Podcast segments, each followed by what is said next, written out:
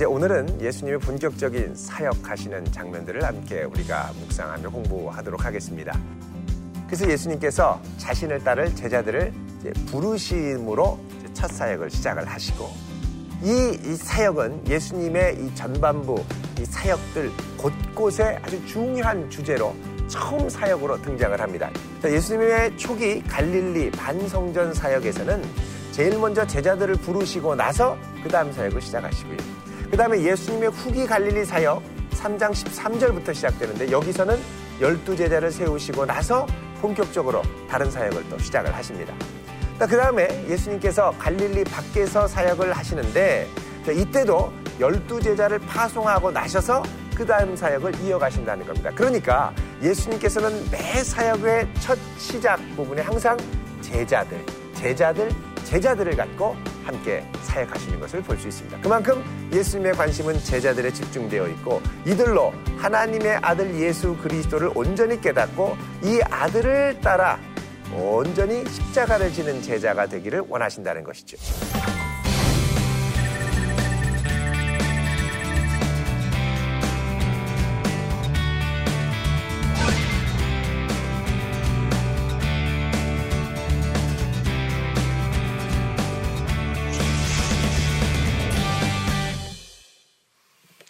안녕하세요. 대전 도안교회를 섬기는 양형주 목사입니다.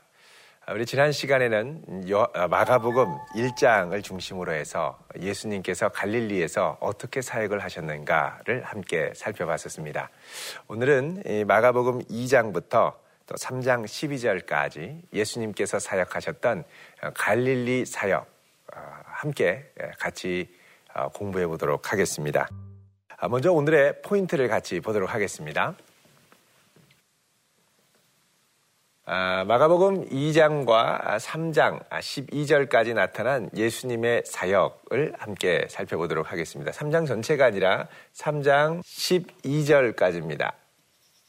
3장 12절 다음에는 이제 13절부터 뭐가 나오냐면 예수님께서 제자들을 아, 부르시는 장면이 나옵니다.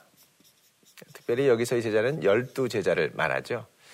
아, 예수님의 사역이 제자를 먼저 부르고 그 다음에 열두 제자를 선발하고 그 다음에 열두 제자를 보내는 제자를 중심으로 한이 아, 사역 전개가 아, 이 마가복음에는 아주 뚜렷하게 전개가 됩니다.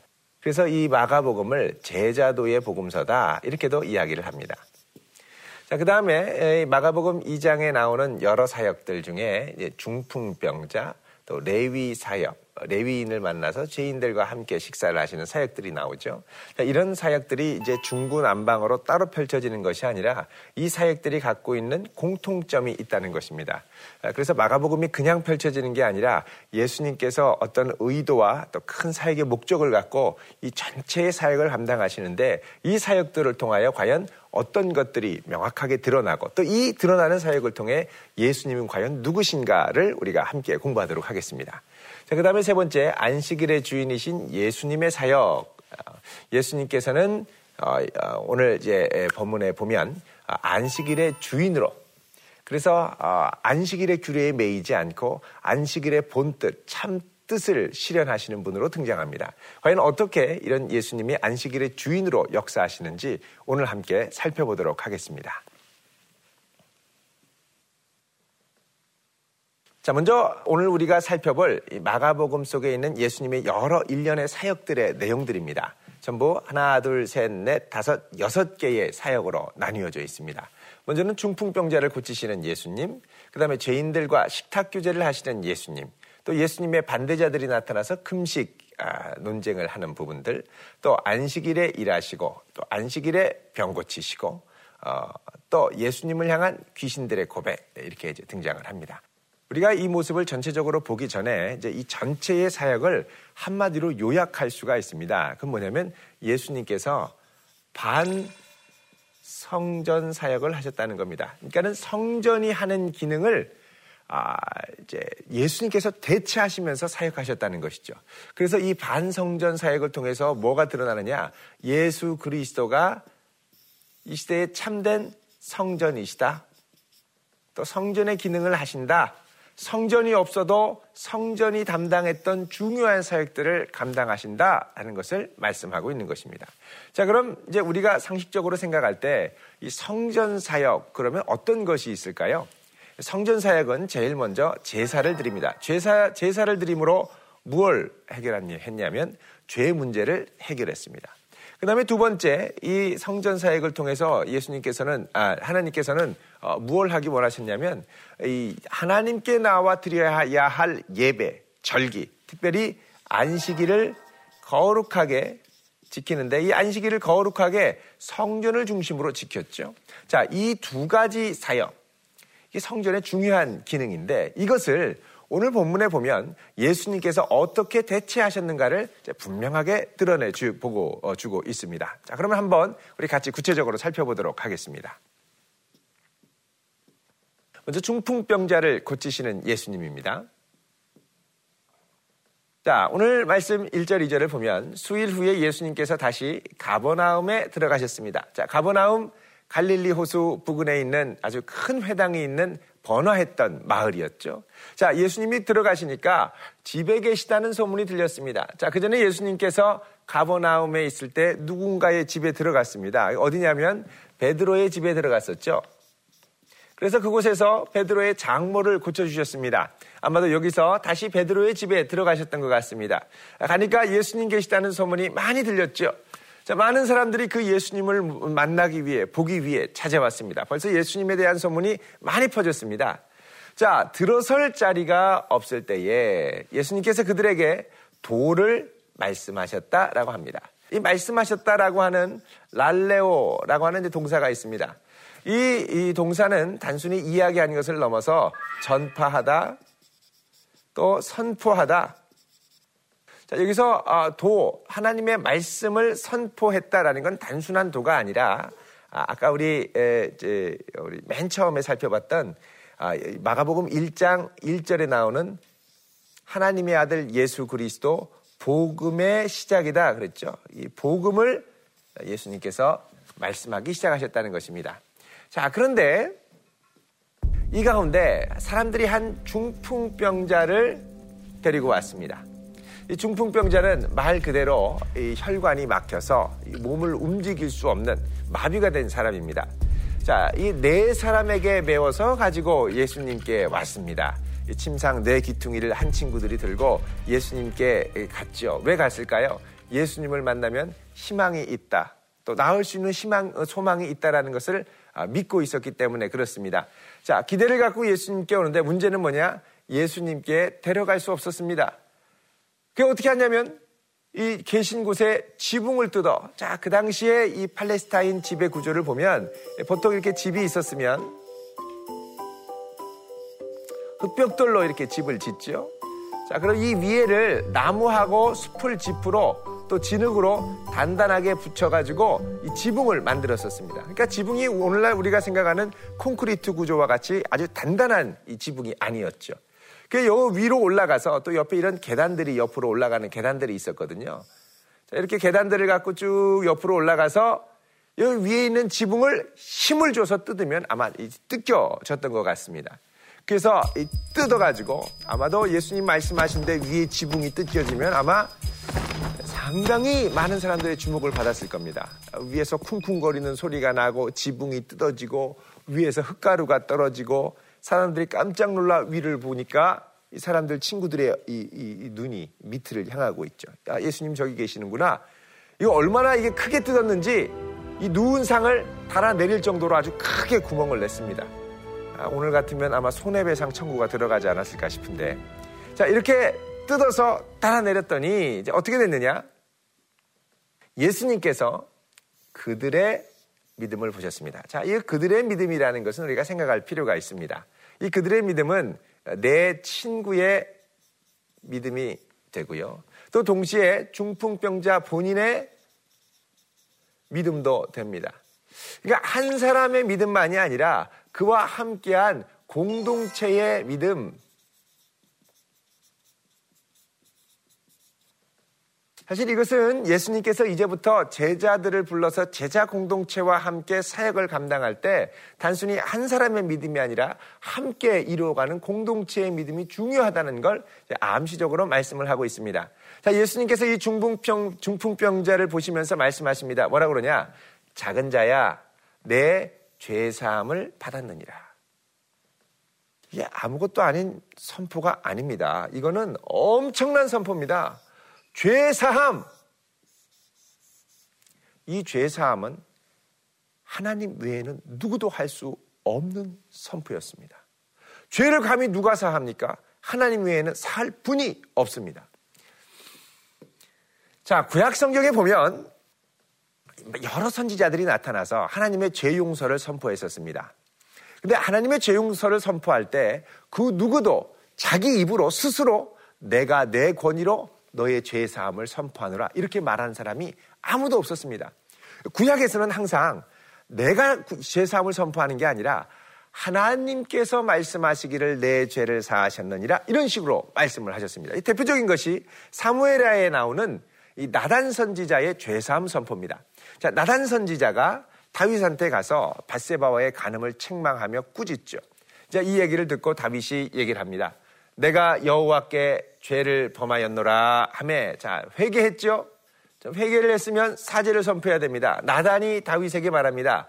여호와께서도 당신의 죄를 사하셨나니 당신이 죽지 아니하려니와. 지금 나단이 뭐라 그러냐? 여호와께서도 사했다 그럽니다. 그러니까 선지자는 단지 하나님의 죄 용서를 전달해 주는 존재였다는 것입니다. 그런데 여기서 지금 보면 예수님께서 뭐라 그러시느냐? 내 죄 사함을 받았느니라 라고 말씀합니다. 자, 내 죄 사함을 받았다라는 건 다른 말로 하면 이 말씀을 선포하는 예수님께서 예수 그리스도께서 곧바로 하나님이시다. 이 말과 똑같은 말입니다. 이 얘기를 들으니까 용서함, 죄 용서함을 선포한 그 장면 앞에서 그들과 함께 있던 서기관들입니다. 이 서기관들은 나름대로 하나님의 말씀을 연구하고 또 하나님의 말씀을 필사했던 사람들입니다. 말씀의 전문가들이죠. 이들이 뭐라 그러냐? 아니, 어떻게 이렇게 말하느냐? 이거는 신성모독이다. 다른 말로 하면 하나님의 이름을 욕되게 하는 것이다. 왜요? 오직 하나님 한 분 외에는 누가 능히 죄를 사하겠느냐. 불가능하다는 겁니다. 그러니까 치유하는 것도 놀랍지만 이제 이거는 치유하는 장면을 본 동시에 이 서기관들의 이, 이 마음 속에는 분노가 오른 겁니다. 왜?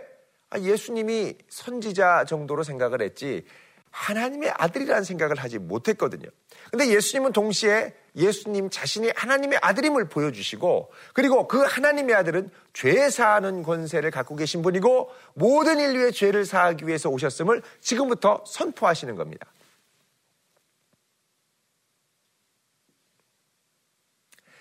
자, 구역의 대표적으로 어, 하나님께서 직접 죄 사함을 선포하시는 장면이 나옵니다. 자, 이사야 43장 25절인데요. 나는 나를 위하여 내 허물을 도말하는 자니 내 죄를 기억하지 아니하리라. 하나님이 친히 죄를 용서하시겠다고 선포하시는 장면입니다. 또 그 다음에 보면 내가 내 허물을 빽빽한 구름같이 내 죄를 안개같이 없이 하였으니 자 여러분 안개가 가득하게 끼었다가 해가 떠서 순식간에 사라지는 것처럼 하나님이 이렇게 깨끗하게 없애 주시겠다는 겁니다. 내게로 돌아오라 내가 너를 구속하였습니다. 자, 이렇게 보면 하나님께서 죄를 사해 주시는 분명한 분이라는 걸 우리가 알 수가 있죠. 근데 지금 예수님께서 내 죄사함을 받았느니라 라고 말씀하는 건 이 하나님의 역사를 예수님이 하시는, 그 예수님이 곧 하나님이라는 이야기입니다. 자, 이렇게 이 서기관들이 속에서 분노가 일어나고 신성모독이라고 하자 예수님이 물어보시죠. 자, 내 죄사함을 받았느니라 하는 말과 일어나 내 상을 가지고 걸어가라 하는 말 중에 어느 것이 쉽겠느냐? 자, 여러분 같으면 어떤 것이 쉽겠습니까? 일어나 내 상을 가지고 걸어가라! 그러면 당장에 걸어가야 됩니다. 이게 능력이 실질적으로 나타나야죠. 그런데 내 죄 사함을 받았느니라 나타나는 게 없습니다. 아무도 모릅니다. 받았는지 안 받았는지. 근데 예수님께서 내 죄 사함을 받았느니라 라고 할 때는 정말 죄 사함의 역사가 일어난다는 것이죠. 그래서 내 상을 가지고 걸어가라 죄 사함을 받았느니라. 다 놀라운 능력. 그것도 그냥 능력이 아니라 하나님의 능력이 있어야 가능한 사역이라는 것이죠. 자, 그래서 예수님께서 말씀하십니다. 자, 인자가 땅에서 죄를 사하는 권세가 있는 줄을 너희로 알게 하려 하더라. 자, 중풍병자의 이 기적 치유 사건은 단순한 치유가 아니라 뭐다? 죄를 사하는 권세가 예수님께 있다라는 걸 알게 하는 사역이라는 것입니다. 자, 여기 특별한 표현이 등장합니다. 바로 인자라는 표현입니다. 인자. 자, 우리가 예수님을 예수 그리스도, 그리스도라는 말은 크리, 크리스토스, 예수 그리스도라는 말입니다. 메시아라는 말이죠. 자, 이 말은 사실 이스라엘 백성들에게는 민족적 지도자의 개념이 많이 있습니다. 민족적 구원자. 근데 예수님께서 인자라고 하신 것은 독특한 표현인데 이걸 이거를 이제 예수님이 스스로를 향하여 지칭하신 예수님의 자기 칭호다 얘기를 합니다. 스스로 예수님을 부르실 때 인자다라고 말씀하셨다는 겁니다. 자, 마가복음에는 특별히 인자라는 표현들이 많이 등장하는데 이 인자가 그럼 뭐 하시는 분이냐라고 할 때 여기 보면 첫 번째로 죄 사하시는 분. 그 다음에 또 등장합니다. 몇 군데를 살펴보면 이렇습니다. 자, 그 다음에 마가복음 2장 28절에 나오는 인자는 안식일에도 주인이다. 아, 이건 더 충격적인 말씀입니다. 안식일의 주인은 하나님이시죠. 그런데 예수님께서 지금 뭐라 그러냐. 이 인자가 안식일의 주인 곧 하나님이다라고 말씀하시는 겁니다. 자, 이렇게 볼 때 예수님이 말씀하시는 인자는 son of man입니다. 사람의 아들. 근데 그냥 단순히 사람의 아들 인간이 아니라 하나님께서 사람의 몸을 입고 오신 분이라는 겁니다. 근데 이 인자가 안식일의 주인이고 죄를 사하시는 분입니다. 여기 이, 이 표현 이거는 하나님에 관한 표현이라는 걸 알 수 있죠. 근데 이게 여기서 더 나갑니다. 특별히 이 마가복음은 1장부터 8장 또 8장부터 16장까지 나뉘는데 여기서부터 예수님의 순환이 집중이 됩니다. 그래서 이 마가복음을 확장된 순환 이야기다라고 할 정도로 예수님의 순환이 많이 부각되는데 여기서부터 인자 표현이 상당히 많이 나옵니다. 대표적으로 몇 군데를 보면 이렇습니다. 자, 인자가 많은 고난을 받고 버림받고 죽임을 당하고 사흘 만에 살아나야 할 것 을 가르쳤다. 자, 인자는 뭐 하시는 분이냐? 죄사하시고 안식일의 주인이시고 많은 고난 받고 버림받고 죽임당하고 부활하신다. 안식일의 주인, 죄 사시는 분이 왜 고난을 받고 버림받습니까? 우리를 위하여 십자가의 대속을 감당하신다는 것이죠. 자, 그 다음에 말씀합니다. 인자도 아버지의 영광으로 거룩한 천사들과 함께 온다. 아, 이 인자가 마지막 때에 세상의 심판주로 오신다는 것입니다. 그 다음에 예수께서 말씀하시면서 인자가 권능자의 우편에 앉은 것과 하늘 구름을 타고 오는 걸 너희가 보리라. 아, 마지막에 종말의 심판주로 오신다. 자, 이런 이 인자는요, 다니엘서 7장 13절에서 14절에 나오는 인자의 모습과 유사합니다. 자, 다니엘서를 보겠습니다. 자, 내가 또 밤 환상 중에 보니 인자 같은 이가 하늘 구름을 타고 옛적부터 항상 계신 이에게 나아가 그 앞으로 인도되었다. 그러죠. 자, 그래서 여기 나오는 이 인자는 단순한 인자가 아니라 종말론적 인자, 종말의 심판주, 또 하나님, 하나님의 아들을 말하는 것입니다.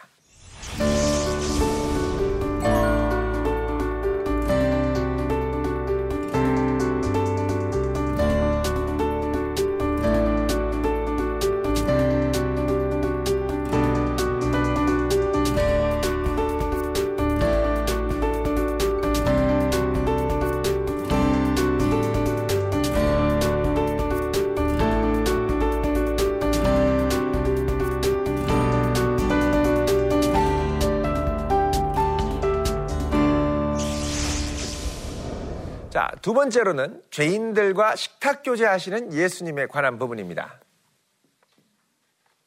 자, 예수님이 지나가시다가 알페오의 아들 레위가 세관에 앉아 있는 것을 보셨습니다. 자, 세관에 앉아 있다라는 건 이 사람이 바로 세리라는 것입니다. 세리는 그 당시에 창기와 더불어 전형적인 죄인의 대표로 알려졌습니다. 근데 이 죄인을 보고 뭐라 그러냐? 나를 따르라. 제자로 부르시는 겁니다.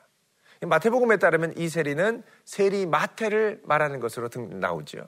자, 그래서 이 죄인이 예수님을 따랐습니다. 자, 그리고 예수님 뭐 하시느냐? 그의 집에 들어가셔서 함께 세리, 죄인들, 또 그의 제자들 함께 앉아 예수와 함께 식사를 나누셨다는 거죠. 자, 예수님은 안식일의 주인이고 죄를 사하시는 분인데 역설적으로 죄인들과 함께 어울리셨다는 겁니다. 자, 죄인들과 함께 어울리면 죄인들의 부정한 것들이 다시 오는데 전염이 되는데 어떻게 죄인들에게 가실 수가 있었을까요? 자, 그래서 바리새인들과 서기관들이 이것에 대해 문제를 제기합니다. 어찌하여 세리와 및 죄인들과 함께 먹느냐? 예, 그러자 예수님께서 마가복음 2장 17절에 아주 유명한 말씀을 하십니다. 제가 한번 보겠습니다. 예수께서 들으시고 그들에게 이르시되 건강한 자에게는 의사가 쓸데 없고 병든 자에게라야 쓸데 있느니라.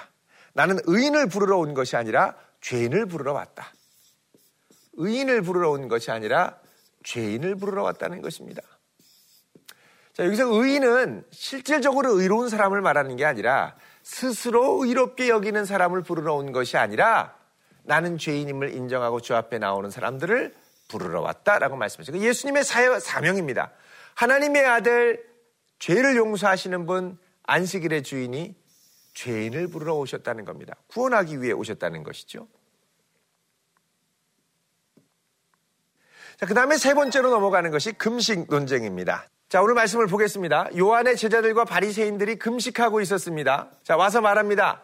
요한의 제자들과 바리새인의 제자들은 금식하는데 어떻게 당신 제자들은 금식하지 않습니까? 당시의 제자들은 월요일 그리고 목요일 주 2회씩 금식을 꼭 했었습니다.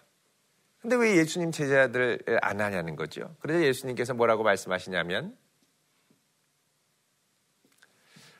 혼인집 손님들이 신랑과 함께 있을 때는 금식할 수 없다.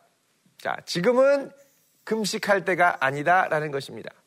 예수님께서는 당시에 율법 규례, 구체적인 규례들, 여기에서부터 자유로우셨던 분이셨습니다. 그래서 분명히 말씀을 하시고요. 그러면서 21절에 말씀하십니다. 생배 조각을 낡은 옷에 붙이는 자가 없나니 그렇게 하면 어, 기운 새 것이 낡은 그것을 당기어 헤어짐이 더하게 된다. 그래서 새 포도주는 새 가죽 부대에 넣어야 한다라고 말씀합니다. 자, 생배 조각 낡은 옷에 붙이면 이 낡은 옷이 너덜너덜한데 아주 단단한 생배 조각이 붙으면 같이 뜯어지죠. 자, 그 다음에 이제 예수님께서 안식일에 일하신다라고 말씀하시죠. 자, 이거 상당히 충격적인 부분입니다. 자, 그 당시 안식일은 어, 멜라카라고 해서 그 당시에 어, 하지 말아야 될 39개 범주의 활동들이 있었습니다. 아주 철저히 지켰죠. 이것들을 하면 안 됐습니다. 자, 그러면 이 안식일에 39개의 금지 규정에도 불구하고 아, 예수님의 제자들이 했던 잘못된 이, 그, 그이 관습으로 봤을 때 안식일을 어기는 행동들이 있었습니다. 그게 뭐냐면 23절에 나오는 것처럼 예수께서 밀밭 사이로 가실 때 제자들이 길을 열면서 이삭을 잘라 먹었습니다. 자, 배고팠던 모양이죠. 간식거리가 필요했던 모양이죠. 길 가다가 이삭을 잘라 먹었습니다. 가는 건 괜찮아도 이삭을 잘라 먹으면 이거는 일이라는 것입니다. 그이 일을 했는데 이걸 보고 아니 어떻게 당신의 제자들이 안식일에 하지 못할 이 멜라카 규정을 어깁니까? 그러자 예수님이 사무엘상 21장 6절 말씀을 드려서 말씀합니다. 다윗도 하나님의 성막에 가서 진설병을 먹지 않았느냐? 아비아달 대제사장 때에 하나님의 전에 들어가서 제사장 외에는 먹어서는 안 되는 진설병을 함께한 자들에게 주지 아니하였느냐? 예수님이 말씀을 하십니다. 자, 이 핵심은 뭐냐? 다음 말씀에 나오죠. 아, 27절입니다. 어, 안식일이 사람을 위하여 있는 것이고 사람이 안식일을 위하여 있는 것이 아니다라고 말씀합니다. 그래서 안식일은 사람을 위해서 사람이 안식하고 평화와 기쁨을 누리고 이러기 위해서 있는 것이지 고통스러운 가운데서도 배고픈 상태에서 굶주리면서 안식일이라고 쫄쫄 굶으면서 고통스러워해서는 안 된다는 것입니다. 그래서 뭐냐? 인자는 안식일에도 주인이다. 이렇게 말씀하십니다. 인자는 안식일에도 주인이다. 그러니까 이 표현은 이 안식일의 참된 뜻을 행하며 안식일의 중심이 되는 분이라는 말인데 이것은 사실 예수님이 하나님이라는 표현과 똑같습니다. 이게 엄청나게 충격적인 표현이죠. 자, 다시 회당에 갔는데 손 마른 사람이 있었습니다. 자, 이 사람을 어떻게 하실까요? 한가운데 일어서게 하십니다. 그리고서는 말씀하시죠. 4절입니다.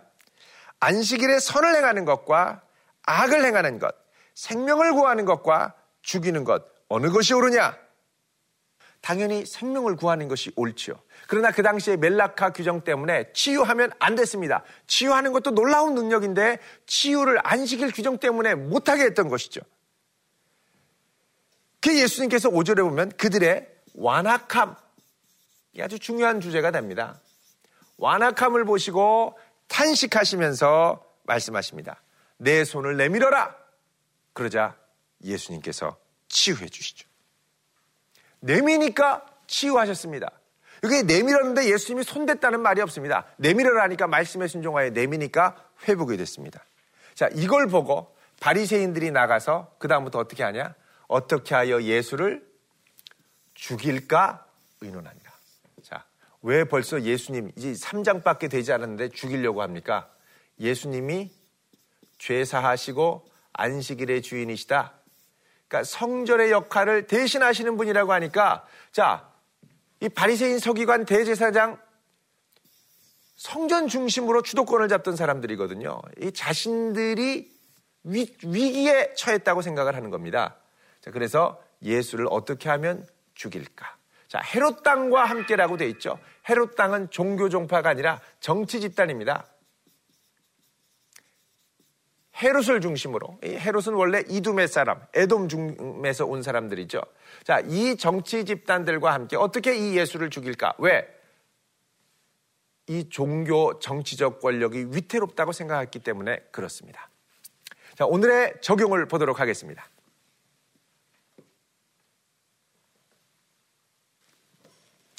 자, 먼저 예수님은 나의 죄를 용서하시는 하나님이시다. 자, 내 죄는 예수님만이 용서해 주실 수 있습니다. 그 주님 앞에 나아가 우리의 죄를 고백해야 되겠죠. 자, 예수님은 안식일의 주인이시다. 내가 예배하는 참 이유, 나의 생명 대신 예수 그리스도 한 분 때문인 줄로 믿습니다. 세 번째입니다. 연약한 지체를 주님께 데리고 나아가는 믿음을 갖도록 하자. 이게 뭐냐? 공동체적 믿음입니다. 힘든 지체들, 너 힘드니까 알아서 해라가 아니라 우리 같이 주님께 나아가자. 이렇게 격려하는 귀한 믿음의 지체들 될 수 있기를 바랍니다. 다음 시간에는 아, 예수님께서 갈릴리를 중심으로 하셨던 어, 또 다른 사역들, 이제 제자들을 그동안 아, 데리고 다니셨는데 이제 제자들을 열두 제자로 특별히 부르셔서 이들을 훈련시키며 갈릴리에서 사역하시는 장면을 중심으로 예수님은 과연 어떤 분이시고 어떻게 사역하셨는가를 함께 공부하도록 하겠습니다. 감사합니다.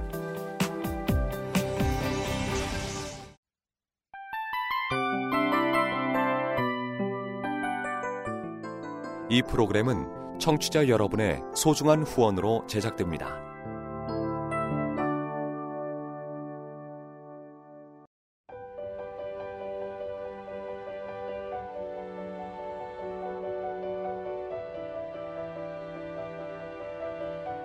세상에는 수많은 교회들이 있지만 더 깊이 있는 말씀 강해를 찾기 위해 크기로만 교회를 선정하지 않습니다.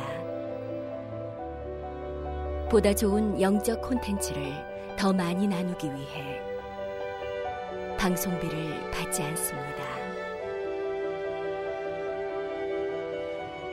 1년 365일 복음만 전하고 싶어서 우리는 광고를 하지 않습니다. 온누리의 복음을 땅끝까지 CGN TV와 함께 땅끝 성교사가 되주세요